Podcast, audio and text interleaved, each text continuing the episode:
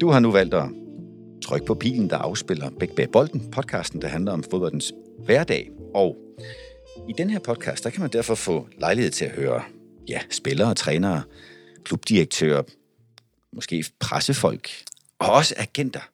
Og i dag er det, ja, det kan vi så diskutere faktisk, om det er en agent eller ej, for det ved jeg, du har en, en stærk holdning til. Men i hvert fald er det dig, Børge Jacobsen, der, der står her foran mig og ser fuldstændig fantastisk vital ud.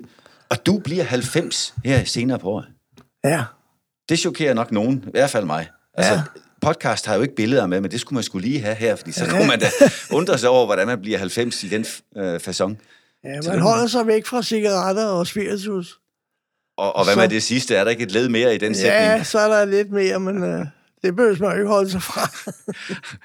Og det er slet ikke det, det drejer sig om, faktisk, det her. Det drejer sig om dit virke øh, i, ja, igennem mere end 50 år, snart 60 år, Ja. øh, som nogen kalder det mellemmand, nogen kalder det agenter, og du kalder det ingen af delene. Hvad kalder du det, det arbejde, du har lavet? Jamen, øh, altså, jeg kalder mig ikke noget som helst. Jeg er en player advisor, Ja. fordi, øh, som sagt, jeg tog til Mexico der i 80'erne, da landsholdet var på toppen. Og jeg havde et godt forhold til spillerne, uden at have noget med dem at gøre. Og øh, så havde jeg lyst til at, at se fodbold i tre uger i Mexico. Og øh, da jeg kom derover, må man jo ikke bo der Altså på Spillernes Hotel? på Spillernes ja. Hotel. Det nej. var helt umuligt, men øh, det var det bedste hotel, der var der i Querétaro. Så jeg bookede mig ind der. Og jeg kom om natten, så der var ingen, der vidste, at jeg var der. Undskyld. Så øh, da jeg vågnede om morgenen, eller da de vågnede om morgenen, der sad jeg nede ved morgenmaden sammen med kokken op fra Vedbæk Hotel og lavede morgenmad til spillerne. Du lavede morgenmaden? Jeg lavede sammen med, med kokken der, og hjalp ham. Og øh, så kom Piantek, og han så lidt mærkelig ud, men alligevel med et smil, og han sagde, okay. Så sagde jeg, jeg, gør, jeg kan jo altid gå i byen for spillerne, de må ikke komme ud fra hotellet, så kan jeg jo bare være og hygge mig. Og det accepterede han, og, og, og efterhånden kom spillerne derned, og da de så mig, så ville de gerne sidde sammen med mig alle sammen, for jeg kendte dem jo. Det var gode drenge dengang. Så øh, det var den måde, og så på hotellet boede der tilfældigt tre øh, sportdirektører og præsidenter fra tysk fodbold. Nå, de måtte gerne bo på De Spillernes må Hotel. gerne bo der. Og øh, de synes, det var skide sjovt, jeg boede der, og jeg var dansker, så de sagde, øh, jamen fanden, du er dansker, og du kan lide fodbold, du kender alle fodboldspillerne, så kan du lige så godt sælge os nogen. Så siger jeg, hvad vil det sige sælge? Kan man sælge fodboldspillere, sagde jeg så. Ja, find en, og så sælg os. Og på det tidspunkt havde jeg kun forhold til Brøndshøj Boldklub. Så jeg sad og tænkte dernede i Mexico, hvem fanden kan jeg sælge? Og så sad der en meget kendt træner på det tidspunkt, der hed Klapner. Og han blev kaldt øh, Slapner med huden der. Og han siger, jamen selv mig en angriber, jeg er træner i Valhof Mannheim, og vi har et godt hold. Så jeg, okay. Så spekulerer jeg igen. Så tog jeg kontakt til Brøndshøj og sagde, hvad, skal vi ikke sælge en spiller? Og jeg kan sgu ikke engang huske, hvad han hed, om spilleren, der solgte. Men øh, han kom derned, og det var meget, meget fint. Og jeg så ned og så hans første kamp, og jeg ville, nu var jeg jo nysgerrig, hvad det var for noget med at sælge fodboldspillere. Så jeg så hans første fodbold, og, men øh, træneren blev skide sur på mig, for at sige, hvad fanden er det for en spiller, der Altså- kommer herned? For du øh, gå ned i omklædningsrummet og kig, og der sad øh, spilleren så nede med stor cigar og en fadøl. Nej. Jamen, sådan er det med danske spillere, så. De vil sgu nyde livet. Okay, altså det, det, det er simpelthen for, for spøjs en oplevelse. Ja. Også. Men på det tidspunkt, der havde du endnu ikke været repræsentant for nogen spiller. Nej. Hvad bragte dig overhovedet til Mexico, ud over din interesse? Jeg synes, jeg kan huske, at du ja, tidligere jeg havde mig... lavet, jeg- jamen, jeg havde lavet bandereklamer. Og øh, solgte en del bandereklamer. Blandt andet solgte jeg bandereklamerne for Brøndby, deres første EU-kamp. De trak Porto. Ja. Og det, var 87. så, ja, og det var så heldigt, at øh, Brøndby havde ikke været i Europacupen før, så løgstrækningen var i Düsseldorf. Og jeg var nedtaget. Jeg har altid været til alle løgstrækninger i hele mit liv. Hvorfor? Jamen, det var interessant. Jeg mødte kendte mennesker, jeg mødte folk, der ville øh, købe fodboldspillere, der ville have noget med fodbold at gøre, så jeg synes, det var den vej, jeg skulle gå. Og øh, så trak Brøndby Porso, og der var ikke nogen repræsentanter fra Brøndby. Så jeg tænkte, så går jeg sgu op, og jeg siger, at jeg er fra Brøndby af. Så jeg trak noget for dem, og så trak de Porto. Og så sad Portos præsidenter, og så siger jeg, at jeg er ikke forstand på det, så siger jeg til ham, ved du hvad, kan jeg ikke købe alle banderne? Der er 240 meter. Så dem købte jeg af ham for 10.000 dollar. Okay. Og øh, så tænkte jeg, hvad fanden skal jeg med dem? Så så jeg hjem til Per Bjergaard. Og så delte vi dem, Per Bjergaard og mig. Og så solgte vi alle banderne og tjente en masse penge. Og Skovdal og, og Fritz Alstrøm var med mig dernede og måle op. Han var sportdirektør for Fritz Alstrøm på det tidspunkt. Og så kom det i gang på den måde der.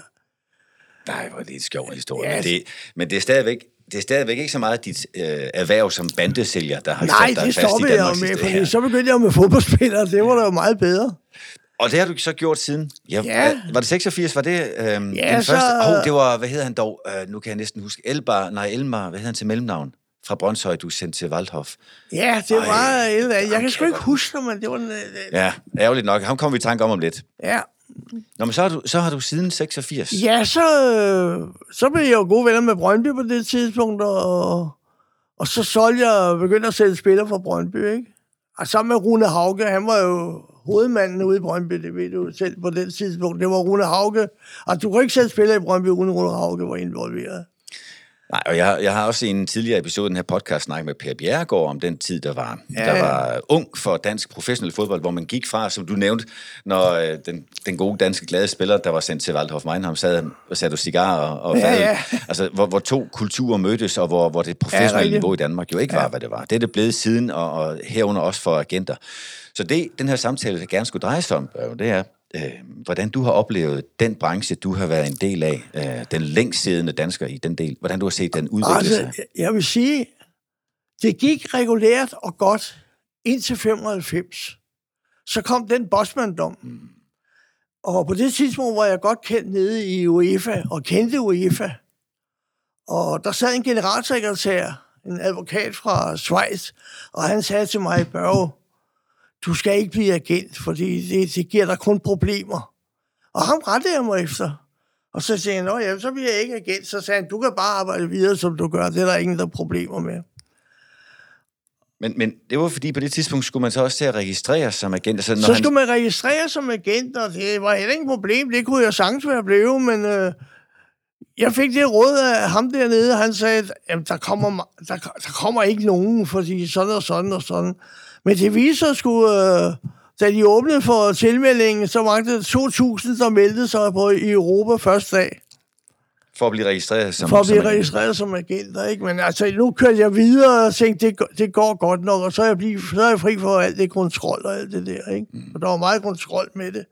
Men hvad, hvad, hvad, var, hvad var opsiden? Hvad var, hvad var gevinsten ved ikke at være registreret og al den kontrol, der var? Ja, det var der, altså, det var ingen, der var ikke noget gevinst ved det, fordi der var heller ingen, der sagde noget, så jeg arbejdede videre, men langsomt hen over øh, nullerne begyndte man at, at, at registrere sig, men så begyndte det også at blive plads til hele, du ved, fordi øh, øh, så skulle man bestikke alle mulige for at sælge en spiller, og det, det gad jeg ikke simpelthen. Den her snak kommer jo også til at være... Nu kender jeg dig jo lidt fra, fra de mange år, du har været i fodbold. Øhm, Jeg har, jeg har kun været med halvt så mange. Øhm, Så vi kommer også til at bevæge os lidt ud på, øh, lige på kanten af, hvad man kan tillade sig at sige i Ja, ja. forhold til både en jurylovgivning. Ja, det er så- Så vi skal selvfølgelig undgå at, at, at tale om enkelte personer, men jeg vil gerne snakke om den branche, du beskriver. Og, Ja. og den branche, som du selv siger, det blev besværligt, og man skulle til at bestikke og alt sådan nogle ting, har jo fået et blakket ry og har haft det Ja. vel sagtens i mange år. Du mener, det for alvor excellerede accelererede Ja, ja, fra nu- 95? Ja, men det, altså, fodbold er verdens største business. Det er det værste. Det, der findes ikke noget større i, i hele verden end fodbold. Og det er klart, når der er så mange penge involveret i det, så tiltrækker det også nogle mennesker, der ser nemme penge og hurtige penge og store penge. Ikke? Og det, det vil det jo tiltrække, og det har det jo gjort. For det er jo... Ja, det kan man jo se helt op fra toppen af. Det startede jo i toppen, ikke? Mm. med blatter og, og hvad hedder Piantek, og de er jo for retten i dag, så vi... Nej, Piantek er så ikke. Det, det, det, Nej, ikke Piantek, men Platter og... og ja, og, og så har de på skift, altså Infantino er vel også øh, i problemer, og Platini tror jeg, du ja. tænker på, ikke også? Som, ja. Altså, ja. der sker så meget i dag, og du har selv været i fodboldsbranchen, så jeg kender nøjagtigt navnet på alle dem, der er involveret. For det starter med det oppe i spidsen, og så tænker dem nede, sportsdirektør, manager, det kan vi også gøre. Og når Men... de kommer dernede, så siger de, træner, scouter, så kan vi også tjene penge. Og så skal de have penge alle sammen. Men siger du, det stadigvæk er udbredt? Fordi jeg har været 35 år i dansk fodbold, eller professionel dansk fodbold, ja. kun dansk. Jeg har aldrig, aldrig oplevet Jeg har aldrig øh, hørt den eneste spørge, om jeg ville have nogle ekstra penge, eller jeg har aldrig nogensinde skulle, skulle hverken være herlig, øh, hederlig eller uærlig, eller noget. Jeg har aldrig Jamen, Det mødt foregår det. i så stor en mængde, så du, du drømmer ikke om det. Jo, hvorfor er der aldrig nogen, der spørger mig? ja, det, det er rigtigt. Jeg har selvfølgelig sagt men, nej. Øh, det gør, ja, du selv. har sagt nej, men altså jeg ved ikke rigtigt, du har været i Brøndby der, og selvfølgelig er det overrasker mig, at du ikke har hørt om det. Aldrig, Fordi... aldrig, aldrig, aldrig. Kun som de der rygter, der findes derude, men aldrig et enkelt stående konkret tilfælde. Det, det, det er så stort, og der, der er så mange... Altså, jamen, jeg fatter heller ikke, at det ikke er ikke? Jo, du, øh, Jan Jensen fra Ekstrabladet skriver om det hver dag. Okay. Så hvad er det så for nogle uhederligheder, du, du ved, der finder sted? Uden at nævne navne, men hvad er det for nogle sådan, i grove træk, der, der, der kan være Jamen, det kan være en, øh, det kan være en træner, en, en manager, de to arbejder sammen. Og øh, du kan faktisk se det, hvis du kigger godt efter, med alle de unge spillere, der kommer ud af Danmark. I, ikke mange procenter af dem, der kommer ud, ikke mange af de procenter, der kommer ud, er berettiget til at komme ud. For de kommer hjem igen, eller de går til grunden.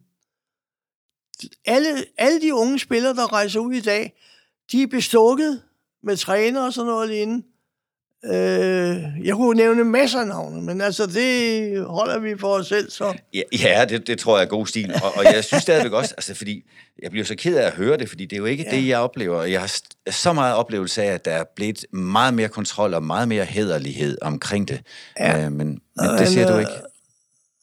Jeg skal fortælle dig lidt nærmere om det senere. Så. ja, uha. Ja, fordi mit, mit foretagende her, det er jo, eller forhævende, det er at prøve at se, om der er sket en udvikling i, øh, i agentbranchen, i det at spil, øh, skifte ja, spillere. Der, der, der er agenter, der, så, der sælger spillere og får udbetalt 75 millioner kroner kontant for at sælge en spiller. Ja, altså det er det, man hører nu som store, chokerende ja. summer, altså ja. når, når topnavnene... Det er jo kæmpe summer, ja. ja. Og det er jo, altså, det er jo faktisk, og nu bliver det på min egen regning, det er jo, synes jeg, er lidt ødelæggende for fodbold, fordi de mange uhyre store beløb, der skifter hænder i fodbold, er jo med til, så længe det bliver i fodboldsystemet, at lave mere fodbold. Om Real Madrid betaler 100 millioner euro til en spiller, eller for en spiller et eller andet sted ude i Europa, ja. så bliver de penge i fodboldsystemet. Men det, der går til agenter, forsvinder jo. De forsvinder. Altså, det bliver til agenternes egen private øer.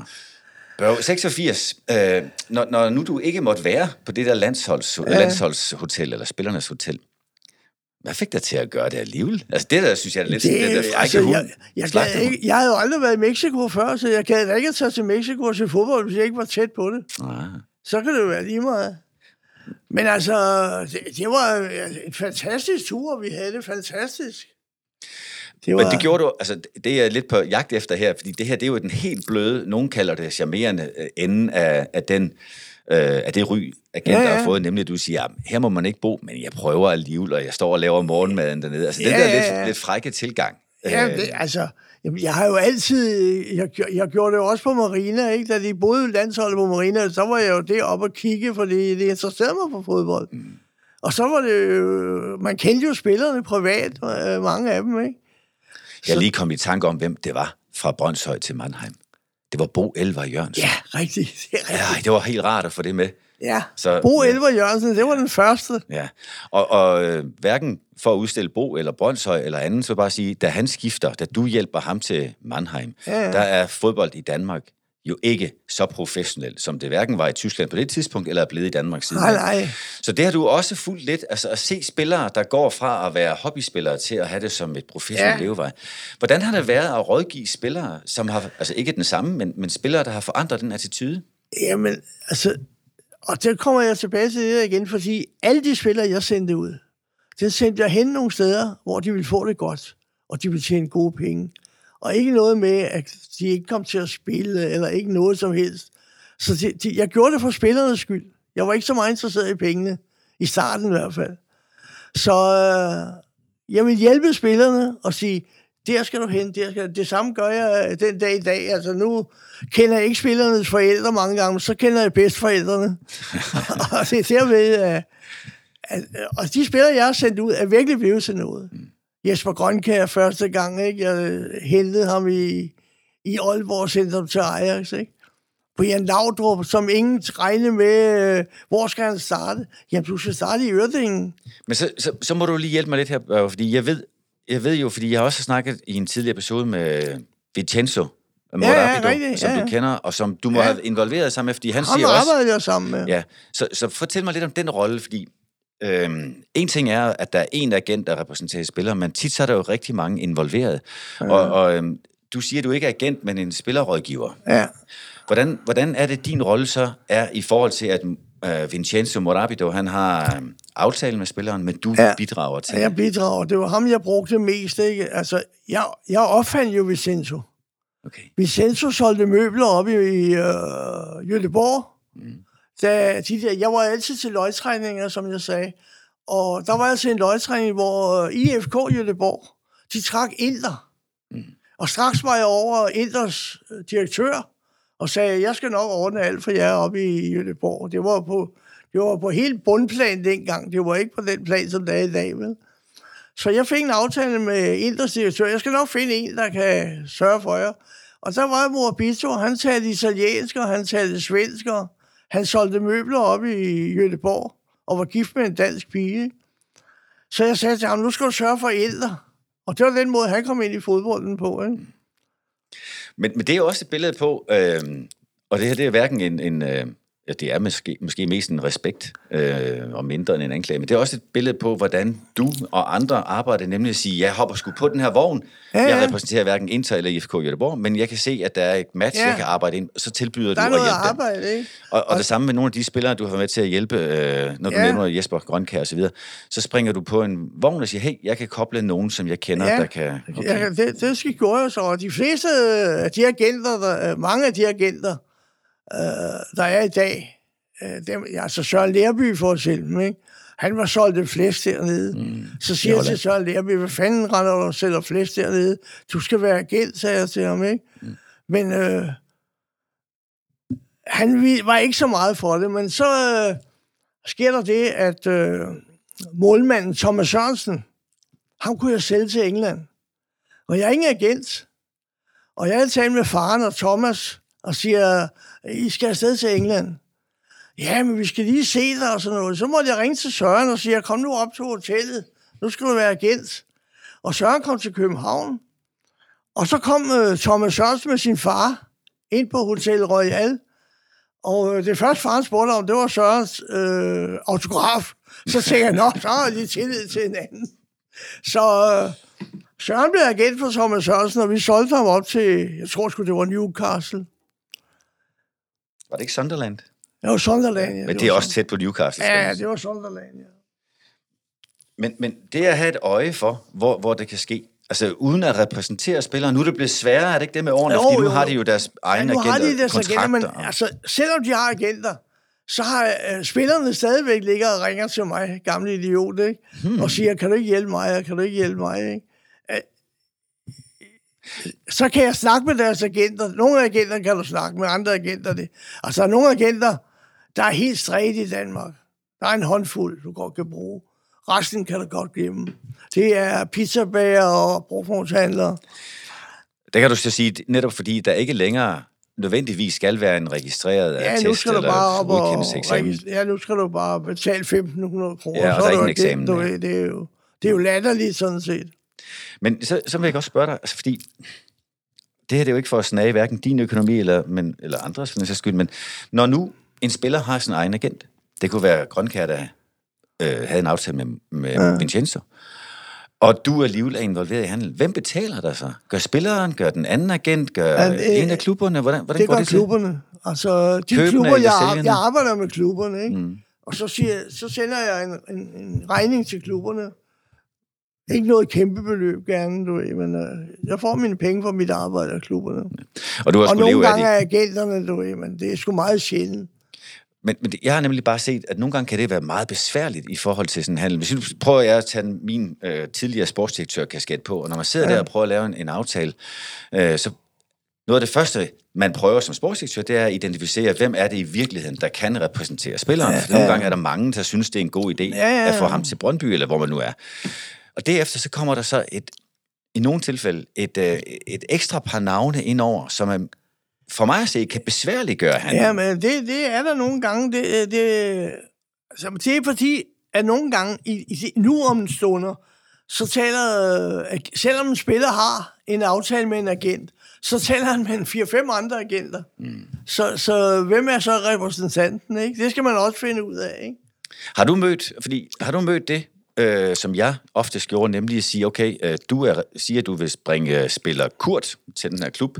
Øh, først har jeg brug for, inden vi snakker videre, at du vil vise mig en dokumentation på, at du repræsenterer den spiller. Det, sådan har jeg nemlig altid haft det, for ikke at ende med at bruge tid på Ja. tre-fire Jamen, andre. sådan, som, sådan vil de fleste klubber også gerne have ja. det. Men igennem mine mange år, så øh, har, de, har de tillid til mig, du ved. Altså, vi kender hinanden, og de ved, at hvad jeg siger, det er rigtigt. Og, og hvis jeg siger, brug den agent, eller brug den agent, ikke? Jeg kan også, øh, nogle gange har jeg et godt forhold til klubberne, jeg kan sige, jamen hvis det er den og den, så glem spiller og glem agenten, for I får kun problemer, ikke? så, så du nogle gange øh, springer agentledet over og prøver at få klubberne til at snakke direkte Ja. sammen. Hvis, hvis uh, spilleren har nogle øh, agenter, man ved, man ikke kan stole på, så siger jeg, glem din agent der, så må du selv ordne det med ham bagefter. Jeg skal nok skaffe sig klubben. Ikke? Mm. Og det kan også lade sig gøre. Der skal man virkelig være en dreven aktør i det spil, for at holde øh, skæg og snot for sig. Ikke? Fordi jeg kan kun sige, at det er med til, når jeg sidder som sportsdirektør Ja, ja. og gør det meget besværligt og uigennemskueligt. Hvem er det så i virkeligheden, der har det ja. afgørende ord osv.? Øh, du har også i mange år haft et godt samarbejde med, med faste agenter, men også klubdirektører, klubrepræsentanter og klubejere. Ja. Øhm, en af dem, som jeg ved, du mange år har haft et godt forhold til, det er Ali Sen, som, som blandt andet Ja, ja. i flere omgange har været præsident i Fenerbahce, eller Fenerbahce, tror jeg, Ja, man ja. siger i Tyrkiet. Ikke?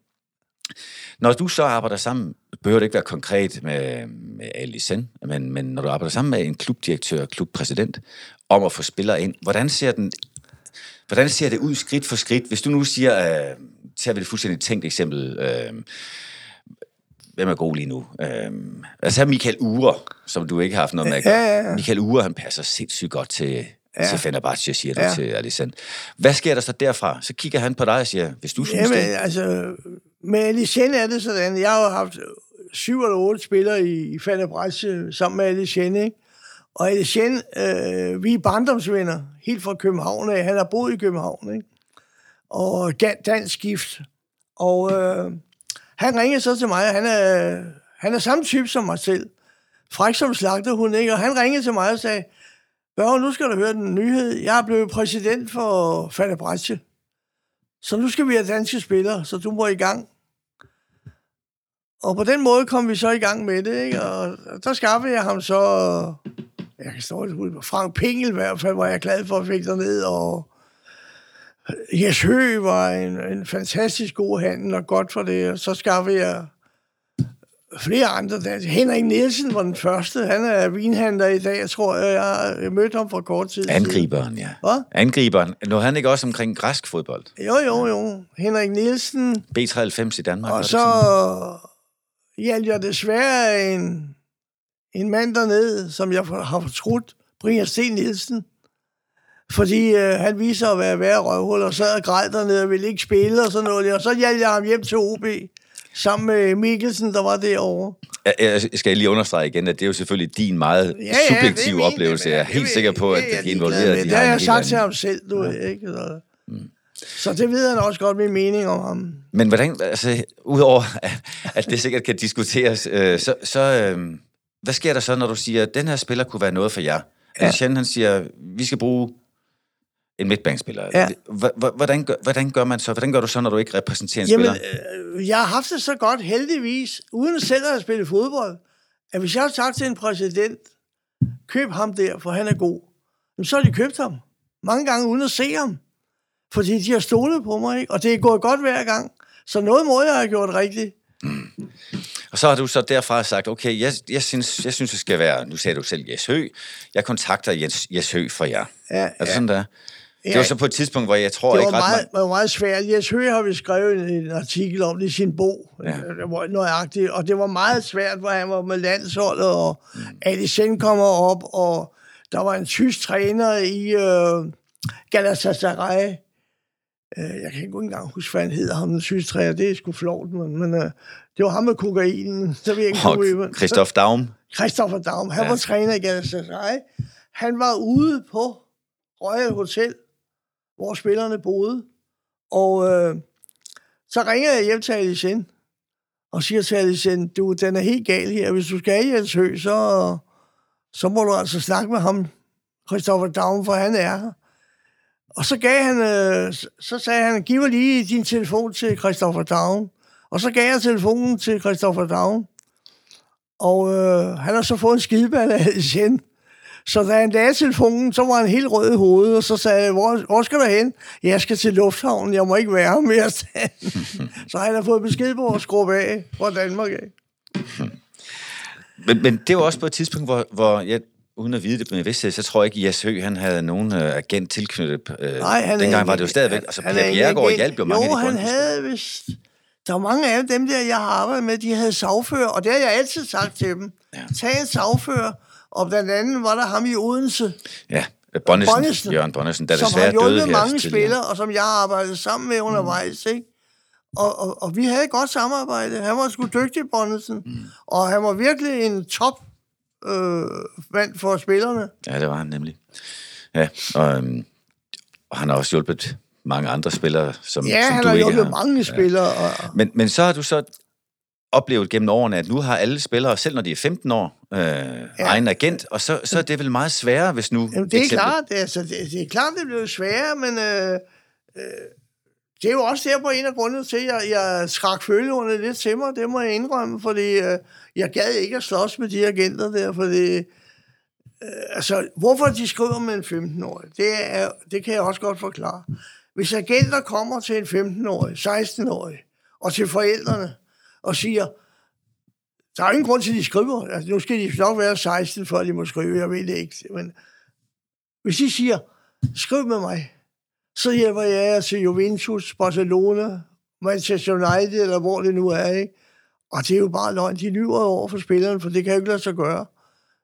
Forældre og spillere burde tænke sig om. De har ikke brug for en agent. Hvis du ikke, hvis du ikke har en, en fodboldspiller, der er god til fodbold, har virkelig ikke brug for en agent. Han kan tage et sagfører og ordne det økonomiske, fordi de klubber, der vil have dem, skal nok finde dem. Så det, det der med agenter, det er fuldstændig misvisende, mand. Så, så du, du vil ikke anbefale en 15-16-årig Nej. at, at lave en aftale med en agent? Aldrig nogensinde, fordi øh, det er unødvendigt. Til gengæld er det jo de spillere, der er mest rift om nu om dagen. Altså spillere på, Men på det er 15 fordi og 16. klubben vil have dem som 16-årige. Ja, fordi de så derfor kan Ikke? registrere dem som man skal- homegrown players og så videre. Men så vil jeg så sige, man skal virkelig være forsigtig. Ikke? Jeg havde en øh, spiller i sin tid, hvor jeg arbejdede meget med faren, og faren blev ved med at presse mig og sige, du må hjælpe min, spil, min søn. Det var ham, der hed Kurt Tim.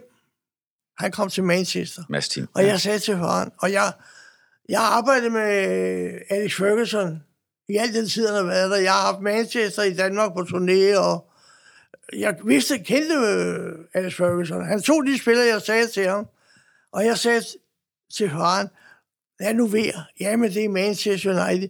Stop med det der, sagde jeg så. Fordi han bliver aldrig noget i Manchester. Og det, det skal du kunne se. Fordi du kan ikke øh, starte... Altså, hvor mange unge spillere har været i Juventus gennem agenter, der har øh, været der fremme med kuverter til forskellige mennesker nede i Juventus, ikke? Hvor mange er kommet til, til andre store italienske klubber, store engelske klubber. Hvad skal de der efter? Ja, altså, men, men jeg tror, nu var der faktisk en meget interessant øh, samtale i den her podcast med, med Jonas Hebo Rasmussen, som jo var i Arsenal som meget, meget ung. Ja. Og han fortæller jo blandt andet om det her med at have drømmen, og det er jo det, som fodbolden skaber, ja, både for tilskuere, men også for spillere, at skabe drømmen, og have drømmen om at slå igennem derovre, og så sidenhen bruge sin seniorkarriere på ligesom at gå fra hylde til hylde, indtil han rammer den rigtige hylde. Det kan godt tage noget tid, jo. Og det er også det, du advarer mod, hvis man for tidligt ja, starter på for høj en hylde. De unge spillere skal skulle blive hjemme, indtil de er en 20, 21, 30, helst i nærheden af landsholdet, før de går ud afsted. Så er det allerbedst, for så vil klubberne have dem, for det de er gode spillere. Ikke? Så nu ved jeg selv med ham, der er ude i Brøndby i øjeblikket, Kvistgården, ikke? Mm. Han er der mange ude efter, ikke? Men jeg siger til alle klubber, der ringer til mig og spørger, så siger jeg, slap af, drengen, der har nu først lige prøve Brøndby af, og så se, hvordan det går, ikke? Men de har så travlt med at komme afsted. Men det har klubberne også, som, som, øh, ja. som, som køber spillere. De vil jo virkelig gerne have den til. Vi nævnte de selv det med homegrown players. De har også det, at, øh, at de bliver for dyre, når de først har bevist sig. Og, og det er jo blevet til, at nu er det jo de dyreste spillere, det er jo faktisk dem med, med skal vi sige, potentiale snarere ja. end præstation. Ja. Fordi altså, man håber, og Hvis de er gode, så slår de jo også igennem, hvis de er gode. Men de, skal altså være rigtig gode for at slå igennem. Det ved man også godt. Så din anbefaling til en ung dansk spiller, det er, lad være at lave en kontrakt med en, en agent, og lad ja. være at rejse i udlandet, før ja. du har fået hår på brystet, eller de virkelig rigtig, har, rigtig. har fået øje på, hvad du kan. Jeg har så mange eksempler på det. Ja. Jeg havde mange eksempler med, med ham der ude fra Lømpe, Jakob Brun Larsen. Mm. Han skulle til Dortmund. Han skulle til Dortmund, ikke? sagde, slap dog af med det der Dortmund. Men, så må jeg lige sige, faren var meget flink og rar, og han siger til mig, Børge, vi var ude i Lønby, og Lønby sagde, hvis ikke spilleren så til Dortmund, så må han blive her. Ja. Så det var med tvang på, at han skulle blive i Lønby, ikke? Ja, man skal lige huske, man kan jo ikke tvinge en spiller. Det kan man jo Nej, ikke. Nej, men, men altså... Men man kan jo også sætte nogle urimelige krav op. Det er det. Ja. Det er jo nok der i det kommer, ikke? Men, men lad os, og med risiko for, at det bliver lidt kedeligt, lad os prøve at se, om vi kan undgå den enkelte persons ja, nævnelse, ja, ja, det kan godt give noget konflikt. Ja, det klipper du vel fra, jeg, ved, jeg ved, at, øh, at du har gennem de mange, mange år også haft konflikter til, til nogle sider. Øhm, og når man har konflikter, og, og du har også haft det med agenter, ved jeg. Ja. Og uden at nævne hverken den enkelte konflikt eller den enkelte navn, ja. så øh, hvordan kommer det i stand? Hvordan kan det være, der kommer en konflikt mellem to i samme branche? Ja, men det, altså, mange af dem har jeg jo lært op, uden at nævne navne. Og så, hvis ikke de gør, som jeg siger, som jeg råder dem til, så bliver jeg måske mobset og siger, hvad fanden, så kan vi ikke arbejde sammen eller noget, og så kan der ske noget, ikke? Mm. Men altså, en øh, journalist på BT, han rendte ind på BT og, og ringede konstant og skulle have nogle små historier, ikke? Og så sagde, så sagde jeg til ham, hvad fanden gider du at være journalist på BT for til 600.000 om året, når du kan tjene det om måneden ved at være agent? Og så blev han agent, ikke? Men han har, ikke, han har gjort det godt og tjent gode penge, men... Øh, men hvordan kan det være, altså så, så nærmer vi sådan en økonomi igen, hvordan kan det være, at man som agent kan tjene en, øh, en solid dansk årsløn hver måned? Hvordan, altså, hvor, hvor kommer de penge fra? Kommer de kun fra spilleren? Er det spilleren, der betaler sine 10% af lønnen til agenten? Altså, jeg har aldrig... I sin tid, da jeg startede i Mexico, der var min drøm, at når Prem Elkær var færdig, og jeg har været meget sammen med Prem Elkær, og sagde til Prem Elkær, når du er færdig med karrieren, så laver vi et agentfirma sammen. Mm. Fordi det var kvalitet for mig. Ja, ja.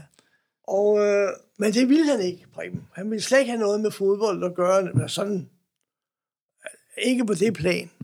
Så han sagde til mig, men jeg giver dig et råd, Børge. Hvis du skal arbejde med fodboldspillere, rør aldrig ved spillernes penge. Så det har jeg sagt mig for.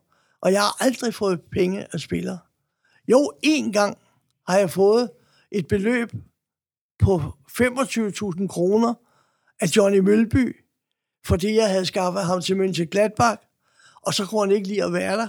Så hjalp jeg ham til Nangs, og så sendte han blomster til min kone, og mig en check på 25.000 som tak for hjælpen. Men jeg har ikke bedt om det. Så, så det er fra den købende eller hvis det det er er en købende klub. klub. eller sælgende klub, Ja. ja. og i nogle tilfælde fra begge klubberne. Ja, og, og, og det må man jo ikke mere. Nej, Nej, det må man ikke det må mere. man ikke mere. Men det kunne man førhen, ikke? Der øh, tjente man gode penge, fordi den sælgende klub ville godt betale, og den købende klub ville godt betale. En af de ting, der har udviklet sig over årene, som økonomien er steget, både i fodbold, men også for agenters honorar, det er jo, at der er flere og flere agenter eller firmaer, der repræsenterer agenter, der køber sig ind i fodboldklubber. Ja. Hvad tænker du om den ting? Det, altså... Jeg kan ikke forstå, at nogen vil købe en fodboldklub. Det kan jeg ikke forstå. For jeg har selv solgt to fodboldklubber herhjemme, ikke? Og øh, det er ikke gået godt nogen af gangen. Jeg solgte Vendsyssel, og jeg solgte Esbjerg. Og det gik galt begge gange, ikke? Aha. Nu og det var en ny vej, fordi det var, jeg, det var jeg indstillet på i min høje alder at tænke, okay, nu kan jeg ikke sælge fodboldspillere mere med alle de agenter, så må jeg sælge hele klubber, ikke? og jeg havde også papirer fra FCK, jeg kunne have solgt FCK. Men det var i Aldo Pedersens tid, så det var en anden tid dengang. Ikke? Men, men det vil så sige, at du, i forhold til det med at agent, nu er det ikke dig, der har købt en klub, du har været med til at sælge, siger du, men, men øh, når agenter, nu skal det ikke gøres helt op til, at de har købt, men når, når man ser i Vejle, at en i hvert fald nu tidligere agent og hans partner har købt aktiemajoriteten sammen med Claus Eskilsen, eller når man ser øh, historien i Fremad Amager, hvor der var problemer med det her øh, russiske ejerskab, ja. som også var et agentvirksomhed, eller når man ser den tætte sammenhæng, der er over i England mellem Wolverhampton og, og ja, og så, Ja, og så et meget stort portugisisk agentfirma i hvert fald. Ikke? At, at, hvordan tænker du om, om de konstellationer? Altså, Jamen, det, den er jo helt galt, fordi øh, både DBU og for den sags skyld FIFA og UEFA skulle for lang tid siden have stoppet det der. Men de er jo så pengeglade, så de... Øh, altså, i Tyskland kan du ikke bare købe en fodboldsklub. Der er det Nej. helt anderledes regler, og hvorfor har man ikke dem andre steder også? For det er gode regler. det er 50 plus 1, er det ikke sådan, det Ja, kalder ja, det? så man, øh, sådan et lille land som Danmark, det har åbenbart været for at få fat i pengene, man har sagt, okay, så vi sælger løs af dem, ikke? Mm. Men der har jo ikke været nogen succes endnu. Ah, man kan vel godt sige, at Midtjylland og Nordsjælland har, Midt- har lykkedes Midt- utrolig godt. Midtjylland, men, på en anden måde, ikke? Altså, Midtjylland er jo... Altså, det er deres akademi, de har slået sig op på. Må ikke det er det, du ved? Jeg ved det godt, det er. Og det går godt i Midtjylland, og, og Og jeg tror også, at det på det helt rigtige tidspunkt kom der ekstra kapital fra, fra Matthew Benham, som gjorde, at, at det akademi, som jo faktisk ikke var nok til at forsørge ja, Ja, ja. ja. i den periode, det faktisk fik lov til at leve videre og så Men, bevise øh, sit værd.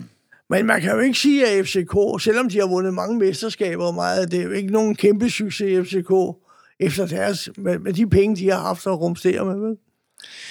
Og de har fandme haft mange, øh, og har stadigvæk, altså jeg var meget forundret her nu, men de spillede en dag med to danske spillere på holdet, du, øh, og ni udlændinge, ikke? Men, men fortæl lidt om, hvad du tænker om det, fordi det ser vi jo både i Danmark. Jeg har selv været øh, medvirkende årsag til, at Brøndby på et tidspunkt kunne og gjorde det Ja. at stille med kun udenlandske spillere i en startopstilling. Jamen, Ikke noget, vi var stolte af. Har også set, det er mange udenlandske klubber, Jamen, meget mere end her. Altså både Brøndby og FCK, Og Og Chelsea og... sags skyld- og ja, og fan, altså, klubberne skal jo bruge deres unge spillere, der kommer op. Fordi man har jo set, at de spillere, FCK og Brøndby har hentet hjem, har jo ikke været meget bedre end de unge, der kunne være, de kunne være gode, på et år eller et andet. Ikke?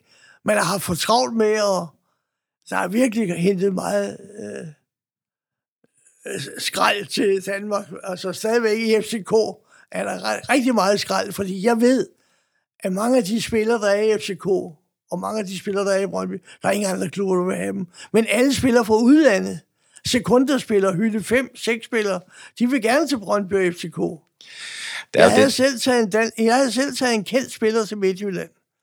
Fordi jeg ved, at Midtjylland gerne er Det var Valdez nede fra Frankrig, eller fra Frankfurt. Katlik fra Frankfurt. Han skulle til Midtjylland, så tog ham og kæresten op og så øh, IKAST. Der skulle de bo. Og så sagde jeg, nej, det kan vi kraftigt ikke bo her. Kan du ikke snakke med FCK eller Brøndby? For så vi kommer til København og bo, ikke? Men så gik kæresten og spilleren fra en anden af. Og så lige pludselig ville Katle gerne til Midtjylland, men han faldt aldrig til det over, desværre. og det er jo så også et, et andet aspekt af det at lave det rigtige match med spillere ja, og klub. Det, det er også finde nogen, der kan bo Men på et tidspunkt ville FC Midtjylland gerne have navne, ikke? Det var det, det gik ud på. Og så hvad klubber vil ikke have navne, ikke? Jeg, øh, tilbød FCK i sin tid øh, en af de bedste brasilianere, der fandtes. Ham havde jeg på hånden og kunne tilbyde til FCK. Fanden var det, han hed, mand. Han skulle have 1 million dollar for et år. Men Østergaard, han sagde nej tak. Han, han havde solgt 5 millioner trøjer med hans navn. Så solgte jeg ham til græsk klub, du ved, ikke? Ja, altså, men der må vi bare sige, at man skal jo engang imellem sige nej til en god spiller, for ellers så har man altid ja. bare givet for meget. Og, og, og, når man er en klub, som rækker ud efter, når man bokser under sin, eller over sin egen vægtklasse, så ja. vil man også nogle gange se, at man kan finde enten den spiller, som, øh, som måske har skadet eller formdyk, for at ja, se, om man kan forløse ham igen. Så en gang så, så får man jo ikke den helt rigtige. Det, Nej, det, kan det man jo, da FCK købte Brian Laudrup, ikke? Det var ikke noget særlig god match. Ja, men, men til gengæld var han ikke på et dårligt men tidspunkt. Men Grønkær var ja. det helt store, ikke? Ja, det er rigtigt. Jeg, jeg vil godt spørge dig om en, en, en, en ekstra ting også omkring det, der udvikler sig i, øh, i fodboldverdenen med agenter. Det er, at man oplever også agenter, der i en periode i hvert fald har haft medejerskab på en spiller. Det vil sige, øh, hvis spilleren blev solgt, så skulle ja. agenten have en del af den transfersum. Ja. Det er så nu heldigvis, synes jeg, blevet forbudt. Ja, det er forbudt. Øh, men, men hvad tænkte du om det, det tilfælde? Jamen, altså, jeg har selv, altså, jeg var selv inde på det på et tidspunkt, fordi klubberne havde ikke penge. Så tænkte jeg, nu investerer jeg i 5-6 gode navne i Europa, og så kan jeg lease dem ud som leasing. Men så, så kom det der med, at de måtte ikke skifte klub så meget, øh, for det, ellers skulle man lige smide på måneder i gangen, hvis en klub stod på markedet, ikke? Det var min idé med det på et tidspunkt. Det er jo fordi, at man hele tiden finder på noget nyt, når man skal ikke omgå reglerne, men øh, i hvert fald øh, lave noget smartere, du ved. Men det kunne ikke lade sig gøre. Jeg gjorde også det i sin tid. Jeg indkøbte øh, sammen med en stor agent i England, der indkøbte vi 50 computer, bærbare computer, og så ville forære vi dem til store sportdirektører i forskellige lande. Og jeg forærede en til øh, Brøndby's direktør, og jeg forærede en til FCK. Og så kunne, øh, det var, jeg gjorde det ud fra det, at så kunne præsidenterne og direktørerne snakke direkte med hinanden uden agent, mm-hmm. når de skulle købe spillere, ikke? Men det blev en fiasko. Så det kostede mange, mange penge. Men måske røg der lidt ind på goodwill-kontoen igen. Måske kom der noget ind på goodwill-kontoen. Ja. Men jeg, jeg gjorde det også... Øh, har jeg hjulpet mange spillere, der har siddet fast i klubber, ikke?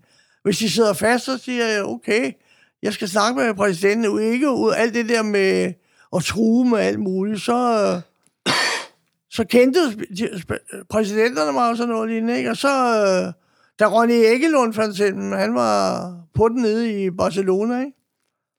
Og selvom og Michael var der, Jamen, så tog jeg ned og talte med direktøren dernede, og så fik jeg ham til Southampton. Og der blev han en kæmpe succes over. Desværre fik han en disco på lap, til han havde været i Manchester United året efter. Ikke? Meget stort talent. Ja. Og det ja. samme var det med Michael Laudrup. Han havde jo en agent. Altså, jeg ved ikke, hvad det er for en agent, han har der. Ham der, Tula Lumbo. Og jeg kender ham godt, men jeg har aldrig rigtig snakket med ham. Men øh, jeg havde en træner, der kom til mig sammen med en præsident fra en japansk klub, og de, jeg kendte dem ikke.